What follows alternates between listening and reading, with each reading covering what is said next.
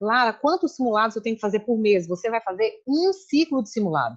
O que, que significa fazer um ciclo de simulado? Você precisa fazer em um domingo, você vai fazer a prova, igualzinho à prova do Enem, as áreas do Enem e a redação, e no outro domingo fazer as áreas de matemática e as demais de ciências da natureza, como seria na prova do Enem.